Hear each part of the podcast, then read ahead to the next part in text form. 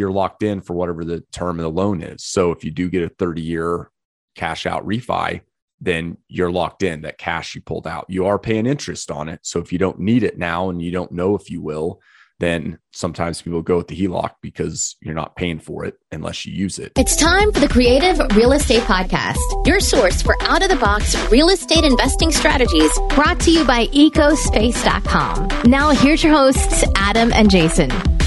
Welcome to the Creative Real Estate Podcast. I'm your co host, Jason J. Lou Lewis, and today's episode is going to be diving into the different things to consider for all of the different financing options during a rising rate market. So, with rates on the uptick, I'm going to dive into the different finance options that are out there for investors and homeowners and and developers and discuss a few different items that someone should consider and the pros and cons of of each of these options in a market where the rates are on the rise. So, that's going to be today's episode. I know that's been a very hot topic lately is how quickly and how fast rates have jumped up. A lot of people anticipated the rates to go up, but they didn't quite anticipate this jump that we've seen in the last three or four months. It can add a dramatic difference in a person's mortgage based on a year ago's rates to today's rates. And that's both for a personal home loan as well as most of our listeners are investors uh, with these rates ticking up across all aspects of the interest rate market. So, going to dive in to the different options. Ones I'll cover is, you know, you got cash. There's discussions around that in a rising rate market, how to use that and make sure you utilize it to best. You have HELOC options. That's a home equity line of credit. You have kind of third party brokered traditional finance, conventional financing. That's 30 year fixed rate that's on the open market. That's most of the time when you lock that in, it's then resold on the open market. There's the portfolio lenders. That's the local banks. That's a community banks. It's in your area that normally have two to 20 locations. A lot of times they're actually holding those in house, they aren't reselling them on the open market. Then you have your hard money.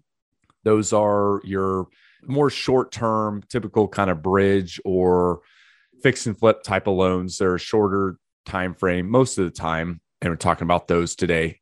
And then there's bringing on partners, essentially bringing on an, a capital partner. You find the deal, you bring someone in that has has the cash there's the GP, LP, the general partner, limited partner, where you're going out and bringing in essentially limited partners just that are there for their funds, their investment into the deal. You're the general partner, you're running it and doing the day to day.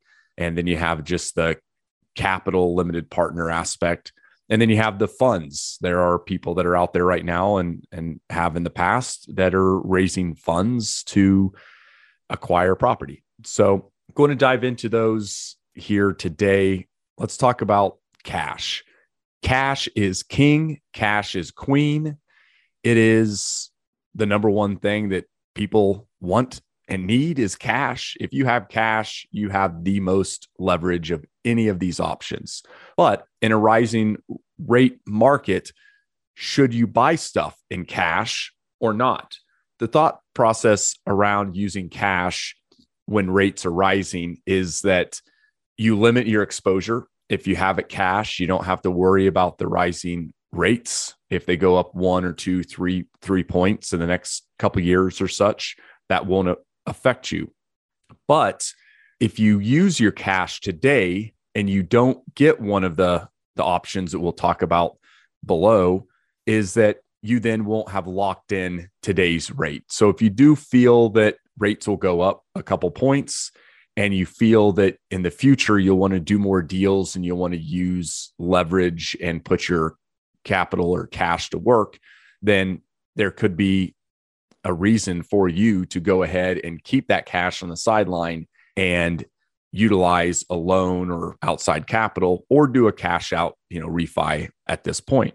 So that's the pros and cons and just thinking through how you will see your cash being utilized in a few years and where you see the rates. So diving in to that aspect of cash is my favorite because that means you have cash. You can do deals no matter what. It's more so of kind of a first world problem of getting to make sure you're utilizing it to its highest and best.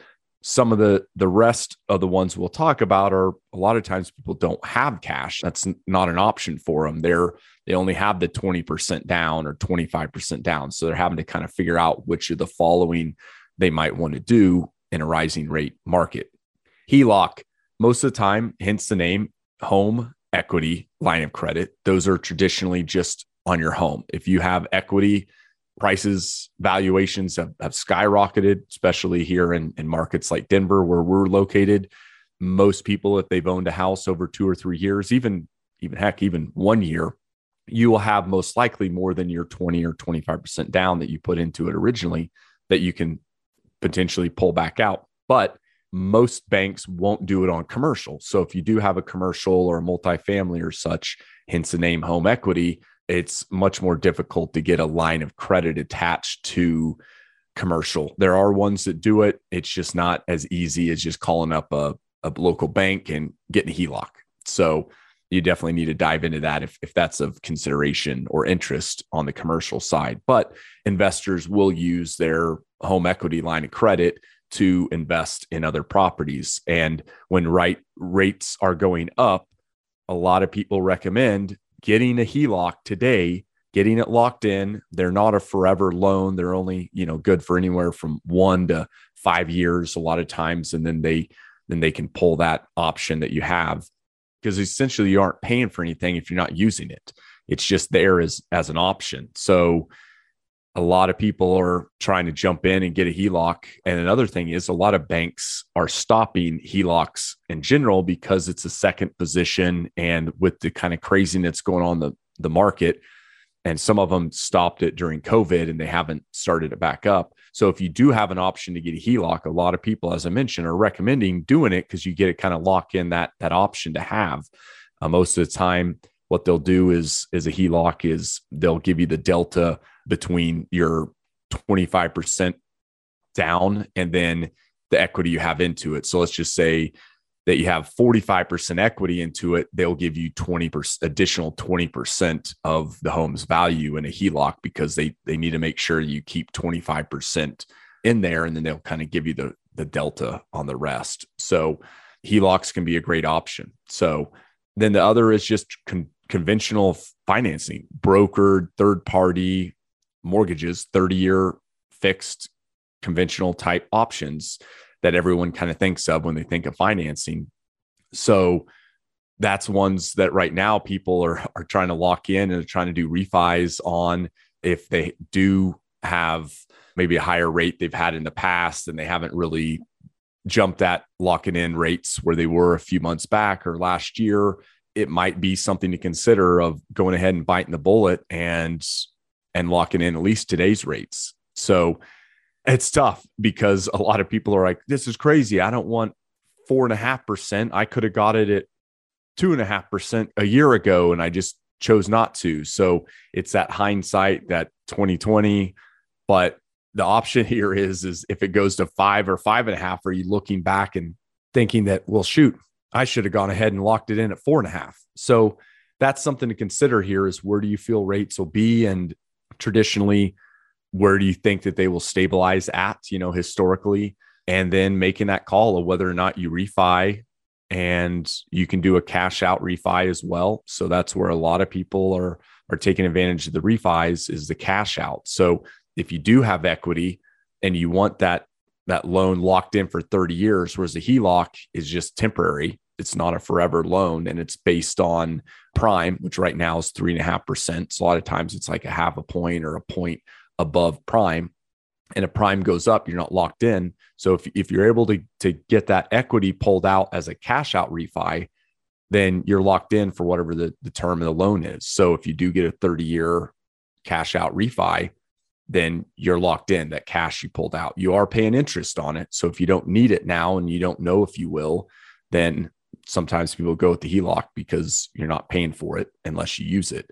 So those are some things to consider when you're looking at the traditional 30 year fixed financing is is HELOC, you know, where your rate is today, how much equity you have into it, and what's your ultimate goal with the property. Are you looking to maybe pay it off down the road? Or are you are you the believer of always having your house as highly leveraged as possible and paying down other properties, investment properties, because those a lot of times, which we'll jump into here in a second, are variables. Whereas your home, you can get a 30 year fixed. So there is the case of locking in and pulling out as much capital and leveraging as much as possible, and then having the least amount owed that you can on the more variable, shorter term type of investment loans. So that's some items around that. The next is portfolio loans. Those are your local banks, the ones with 20 or two to 20 locations here in Denver. That's a first bank. That's a first community. That's a collegiate peaks, A and B bank. It's it's groups that are local that are not national institutional type of of uh, financing groups. And most of the time, what they will want is they will want your relationship. So they're very relationship based businesses, which can be a blessing and a curse. A lot of times they they do want you to have, say, at least a bank account or your deposits. Say if you have a business or your rents, they're coming into their bank because that's how they can lend is they have to have deposits to be able to lend on those. So you're looking at at least 25% down, whereas traditional kind of mortgage uh, the the third party brokered, you can do you know that three to twenty percent.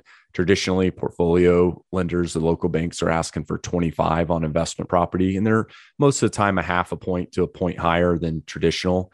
And they are shorter. Most of the time, they do not lock in for the 30 years because they're using their own money. They're not selling it on the open market. So they need to make sure that they kind of cover themselves. So they're looking at anywhere from a three to 10 year loan and the amortizations aren't 30 years as well. A lot of times they're 20 or 25% amortization. So that's something to consider with rising rates. Is there a way for you to somehow get conventional financing on that one or four unit that you maybe bought at a using a local bank or hard money or some of these other options? Is it where you can maybe go and get fixed financing on the open market right now? And that's that's kind of how people use the local banks is is acquiring. And if you're in high growth mode using those even though they're a little higher and shorter term loans if you're not holding it forever if you're looking to upsize in three or four or five years go from a duplex to a fourplex fourplex to an eightplex eightplex to a 16plex then the the fixed financing really isn't that much of a concern. So again that's what people do with the local banks is is they're on high growth mode. They're using those properties to really kind of leverage up. They're always at their highest and best. So the next option is hard money. Hard money is is some of the, is shorter it's kind of 30 year fixed as i mentioned the the brokered conventional then the portfolio loans and then the next one is is a hard money. Most of the time those are short loans anywhere from six months to maybe two years. They're going to be the highest interest rates and upfront points. That's kind of the loan origination fee, kind of points as they call it. Those are anywhere from a half a point to 2% upfront.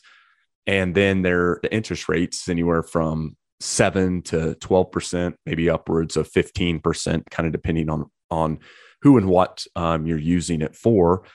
But one of the pros is, is they're getting a lot more aggressive right now um, because there's a lot less deals and a lot more money floating out there to invest in properties and invest in with investors.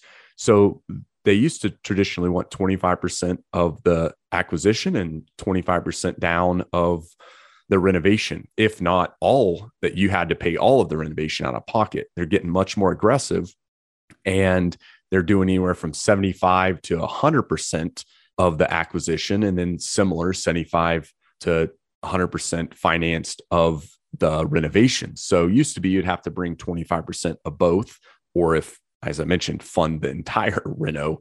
Now some of these groups are almost funding the acquisition and almost all of the renovation themselves. So it's a very flip reverse of what we were seeing two to three years ago. Recent deals that I've done has been 90% of acquisition and 90% of the renovation. So I'm coming out 10%. So 10% on a 800 or a million dollar acquisition versus 25% is a significant difference. So where that kind of comes in with rising rates is you just got to be careful because these are shorter term loans. So if you're holding that property after renovation and looking to get a permanent loan with either the local bank or conventional loans, then you just have to make sure that you're anticipating that in your pro forma that rates will be could be higher at that 6 or 12 24 month time frame however long it maybe takes you to renovate or lease up that property that you're purchasing or maybe building that you have to anticipate that that isn't a forever loan. So it, it makes a one of the more risky of the options because of just the length and the overall cost if you get stuck with that property the market turns say an 08 happens and you're three quarters of the way done with the property at 12% interest then and other traditional banks rates are going up or they're just stopping lending it can be a very difficult position to be in. So the next is just partners. So the other ones are kind of just you keeping the the asset all yourself and the three options of four options of the HELOC, conventional portfolio and hard money. But then there's also, hey, you found the deal, go find a cash partner. And those can just be a 50 50 type deal or however you ultimately value the deal that you brought to the table and the capital. So I've seen them all over the board. I've seen them 50 50. I've seen it spread 90 10 to 90 10 the other way. It really depends on one, how good a deal you have and how safe of an investment it is, and how good a relationship you have with your cash lender. But on a basis, I see a lot of people bring a deal in, they'll bring a partner who's got the money, and they just kind of split it 50 50. And it's a pretty basic deal. Each side without the other couldn't have done the deal. So those are options to look at. And in the rising rental rate market, if, if you're having someone bring in the capital for it using their cash, then it kind of deleverages and de-risk the overall rising rates because essentially you're using cash. You're using it as someone else's versus your own cash, which is the first option, but it's someone else's and and you're deleveraged because it, the risk is off off of you. The next one is GP LPs. That's general partner, limited partner. So those are options where you essentially raise capital partners, multiple ones, but they aren't an active partner. A lot of times, the if you do a if you do a general partner, LP role, limited partner, it's it's the limited partners are literally just the cash behind the deal. Whereas if you go with the partner, the 50 50, both people are most of the time pretty active in it and taking the risks themselves. Whereas the GP and LP, it's the general partners most of the time are the only ones signing on the debt. So, why that is relevant in a rising rental rate market is if you're taking on limited partnership and you as a GP is signing on the debt, it can be a pretty risky proposition. So, because you're fully leveraged at that point, you're using other people's money for the down payments for the loan, and you're signing on as the general partner for the debt yourself. Sometimes you can get non recourse loans, but a lot of times they are recourse. So it's one of the riskiest of them all in a rising rate market because you are fully leveraged. Not only are you using other people's money for the down payment, then you are on the hook for the whole thing yourself, which if things go south, it can not only, you know, put you in a very bad position with the bank, but you've essentially put all the money that of your limited partners uh, capital at risk as well. 08 bankruptcies happened and LP GP scenarios were getting given back to the bank left and right simply because they just they had no other option at that point. They were doing capital calls and limited partners didn't want to. They were upside down and it just became very very very messy during the time when things got tough so if rates skyrocket, then that can be one of those tough situations where it wouldn't be a situation I'd want to be in. So, and the last one is funds. We talk about those not very often, very infrequently is is going out and raising a fund. It the main thing is it's the highest scrutinized and most costly to structure, some some most in depth. I mean, you're you're getting SEC regulations and you're having to do all the legal entity and structuring behind it. So, but that is an option. If you feel rates are rising and you want to maybe capture some deals that normally would have would have sold but they're sitting on the market and you're able to pick them up for a little better deal because you can use cash and you need to be quick and jumping right off the opportunity if you have that cash in your fund if you raise a two three five you know i have some friends that raise 50 million dollar funds when that deal comes up because other people that are using these other options we talked about can't close quickly or the banks are scrutinizing harder if you have that capital ready to go and in the bank, in that fund, you can jump on it. You can get some great deals, great opportunities. But the upfront structuring of that is by far the most in depth of any of the options. So we got we've dove in probably about 15 minutes, I'm guessing here, of, of just the different financing options and and my thoughts on them based on a rising rate market. So you got cash, you got your HELOCs, you got your conventional financing portfolio lender banks you got hard money you got your partner typical partnership then your more sophisticated gp lp limited partnerships then you got your funds so if you're looking to do deals or you already have deals that you're doing and you're trying to figure out how to best leverage your capital your opportunities future growth in this rising rate market I wanted to share some thoughts with you. I'd love to get some feedback. I know anytime we do things like this, there's always people are very opinionated on on which ones are best and which ones are the most safe and all of that. So I'd love some feedback. Throw it in uh, any of the comment sections or wherever you listen this. We'd love to hear what you guys are doing. Ultimately, which one route are you going based on what you're projecting in the next couple years with with the rates? So I appreciate you guys listening in today. And uh, as always, until next time, think outside the box. Thank you so much for listening to the Creative Real Estate Podcast. And if you got value from this episode of the podcast, please take the time to leave us a rating and review on iTunes. Give us a written rating and a review. We'd really, really appreciate it. I'm going to let you go, but until next time, think outside the box.